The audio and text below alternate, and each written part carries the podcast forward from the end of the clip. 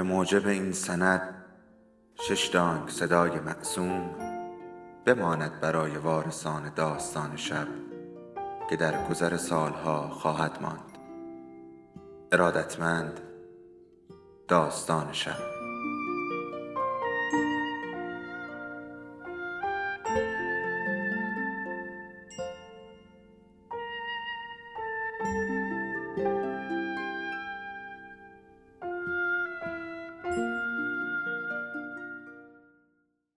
یکی بود یکی نبود.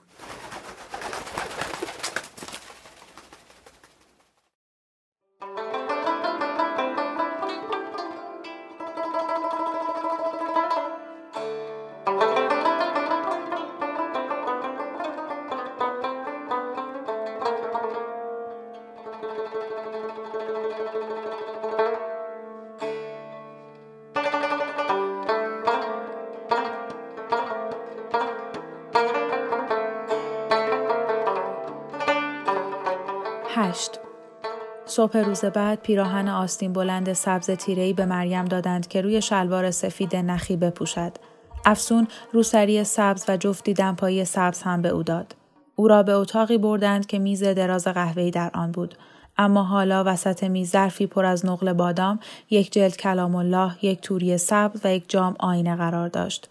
دو مرد که مریم تا کنون ندیده بود گمان کرد لابد شهودند و یک مولا که نمی شناخت پشت میز نشسته بودند. جلیل یک صندلی نشانش داد. کت و شلوار قهوه‌ای روشنی پوشیده و کراوات قرمزی زده بود. موهایش شسته شده بود. صندلی را که بریش عقب کشید سعی کرد لبخند تشویق کننده ای بزند. خدیجه و افسون این دفعه کنار مریم پشت میز نشستند.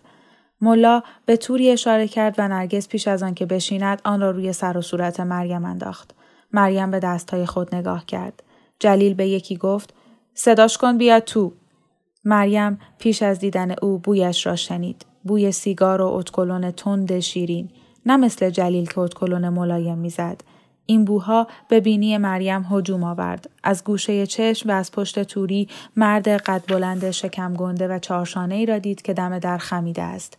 از دیدن قد و بالای او دهانش باز ماند. چشمایش را به زیر انداخت و قلبش به تب و تاب افتاد. حس کرد که دم در مکس کرده است. بعد آهسته جلو آمدن و پاکوفتن سنگینش را شنید. با هر گامش نقدان روی میز جرجر می کرد. با قررش بمی کنار او روی یک صندلی نشست. نفسش پرصدا بود. ملا به همه خوش آمد گفت و افسود که این یک نکاح سنتی نیست. خبرم کردن که رشید آقا بلیت اتوبوس برای کابل گرفته و زود میره. پس برای صرف جویی در وقت از بعضی مراسم سنتی صرف نظر می کنیم تا این آین را به سرعت برگزار نماییم.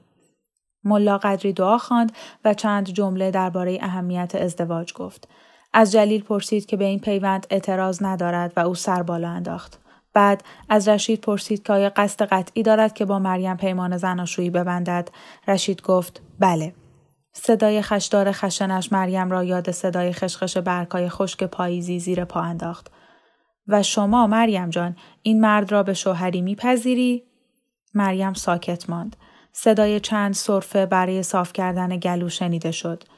صدای زنانه از پایین میز گفت قبول دارد.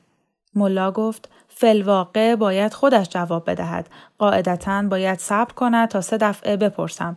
نکته اینجاست که شوهر دنبالش آمده نه طور دیگر. سوال را دو بار دیگر پرسید. مریم که جواب نداد بار دیگر پرسید و این بار با تاکید بیشتر. مریم احساس می کرد که جلیل کنارش در صندلی وول می خورد. احساس می کرد که زیر میز پاهای خود را روی هم می اندازد و بر می دارد. باز صدای صاف کردن گلو شنیده شد. دست سفید کوچکی جلو آمد و قدری خاک را از روی میز گرفت. جلیل زمزمه کرد مریم؟ مریم با صدای لرزانی گفت بله.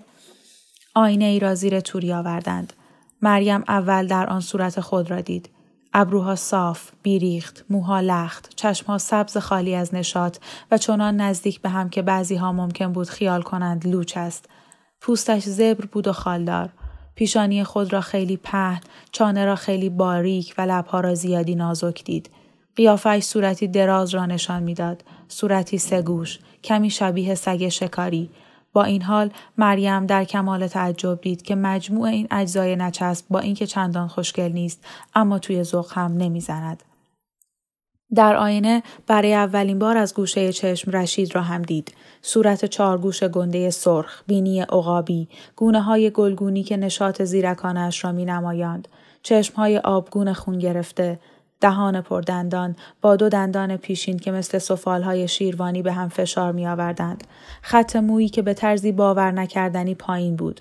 به طوری که بیش از دو انگشت تا ابروهای پرپشت جا برای پیشانی باقی نمیگذاشت بعد موهای انبوه زبر فلفل نمکی. نگاه های خیرهشان یک دم در آینه به هم گره خورد و لغزید. مریم با خود گفت این صورت شوهر من است. حلقه های طلا را که رشید از جیبش بیرون کشید و رد و بدل کردند ناخونهایش زرد قهوه‌ای بود. مثل توی یک سیب پوسیده و نوک بعضی هاشان شکسته و پیچ و تاب خورده بود. وقتی مریم خواست حلقه را به انگشت او بیاندازد دستهایش میلرزید و رشید کمکش کرد. حلقه خودش کمی تنگ بود اما رشید مشکلی نداشت که آن را از استخوان بند انگشت مریم رد کند. گفت بفرما. یکی از زنها گفت حلقه خوشگلیه قشنگ مریم. ملا گفت حالا میماند امضای عقد زناشویی. مریم اسم خودش را امضا کرد. میم ر ی بازمیم و می‌دانست همه چشمها به دستش دوخته شده است. دومین باری که مریم 27 سال بعد امضایش را پای سندی گذاشت قرار بود در حضور ملای دیگری باشد. ملا گفت حالا دیگر با هم زن و شوهرید. تبریک. رشید در اتوبوس رنگارنگ منتظر شد. مریم که کنار جلیل پشت سپر عقب اتوبوس بود او را نمی‌دید و فقط دود سیگارش را می‌دید که از شیشه باز بیرون می‌زند. دور برشان عدهای دست می‌دادند و ودا می‌کردند. قرآن را میبوسیدند و از زیرش رد می‌شدند. پسرهای پا برهنه بین مسافرها میگشتند و صورتشان پشت سینی های آدامس و سیگار دیده نمی‌شد. جلیل سرگرم گفتن این حرفها بود که کابل جای قشنگی است و بابر امپراتور مغول خواست او را آنجا به خاک بسپارند. مریم می‌دانست که بعد می‌رسد به صف باغها، مغازه ها، درختها و آب و هوایش و طولی نمی‌کشد که مریم سوار اتوبوس شود و او کنارش راه برود و شاد و سرخوش و بیخیال برایش دست تکان دهد. مریم نمی‌خواست به او اجازه این کار را بدهد. گفت تو را میپرستیدم. جلیل جمرهش را ناتمام گذاشت. دستهایش را تا کرد و باز کرد. یک زوج جوان هندی زن بچه به بغل شوهر چمدانی را کشان کشان از میانشان گذشتند جلیل از دخالت آنها سپاسگزار شد آن دو عذرخواهی کردند و او در جواب لبخند زد روزهای پنجشنبه ساعتها چشم به راهت می نشستم. از نگرانی ندیدن حالم به هم می خورد. سفر درازی است. باید چیزی بخوری. گفت می تواند برود قدری نان و پنیر برایش بخرد. صبح تا شب به فکر تو بودم دعا می کردم که صد سال عمر کنی نمی‌دونستم نمی‌دونستم که از من شرمنده ای جلیل سر به زیر انداخت و مثل بچه ای که هیکلش از سنش بیشتر نشان می دهد با پاشنه کفشش زمین را کند. تو از من شرمنده بودی. جلیل تته پته کرد. میام دیدنت مریم میام کابل دیدنت دوتایی. مریم گفت نه نه یا نمی‌خوام ببینمت پیشم نیا نمی‌خوام حتی خبری از تو بشنوم هرگز. جلیل نگاه زخم خورده ای به او انداخت. بین من و تو همه چیز اینجا تموم شد. حالا با من خداحافظی کن. جلیل با صدای نازکی گفت اینجور ترکم نکن. حتی منو شایسته این ندونستی که با ملا فیضالله خداحافظی کنم. رو برگرداند و کنار اتوبوس رفت. میشنید که دنبالش میآید. وقتی به در اتوبوس رسید صدایش را پشت سر خود شنید مریم جان از پله ها بالا رفت و هر چند از گوشه چشم می دید که جلیل کنار اتوبوس موازی او پیش می آید از پنجره به بیرون نگاه نکرد. از راه رو گذشت و به عقب اتوبوس رفت که رشید چمدان او را لای پا گذاشته و آنجا نشسته بود. وقتی جلیل کف دستهایش را روی شیشه گذاشت و یک ریز با انگشت به شیشه تقه زد مریم سر به سویش برنگرداند اتوبوس که از جا کنده شد باز سر بر نگرداند که ببیند او کنار آن میدود. و وقتی اتوبوس دور شد هم سر نچرخاند که پس رفتن و ناپدید شدنش را در میان گرد و خاک و دود اگزوز ببیند. رشید که کنار شیشه نشسته بود دست زمختش را روی دست او گذاشت. گفت اونجا رو ببین دختر اونجا اونجا. به طرف بیرون شیشه چشمک زد و گفت انگار که چیز جالب تری چشمش را گرفته باشد.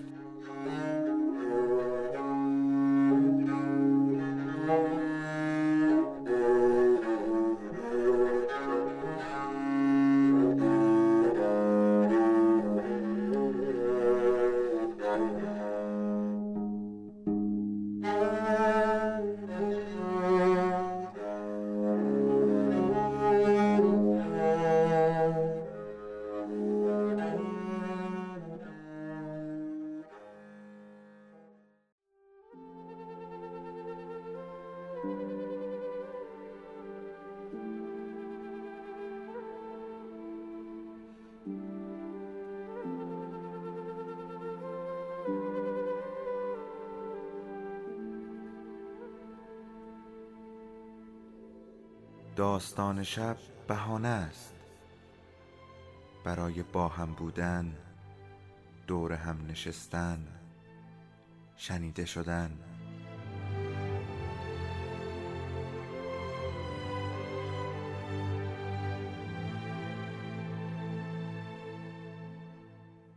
صدای افسانه ها رو میشنویم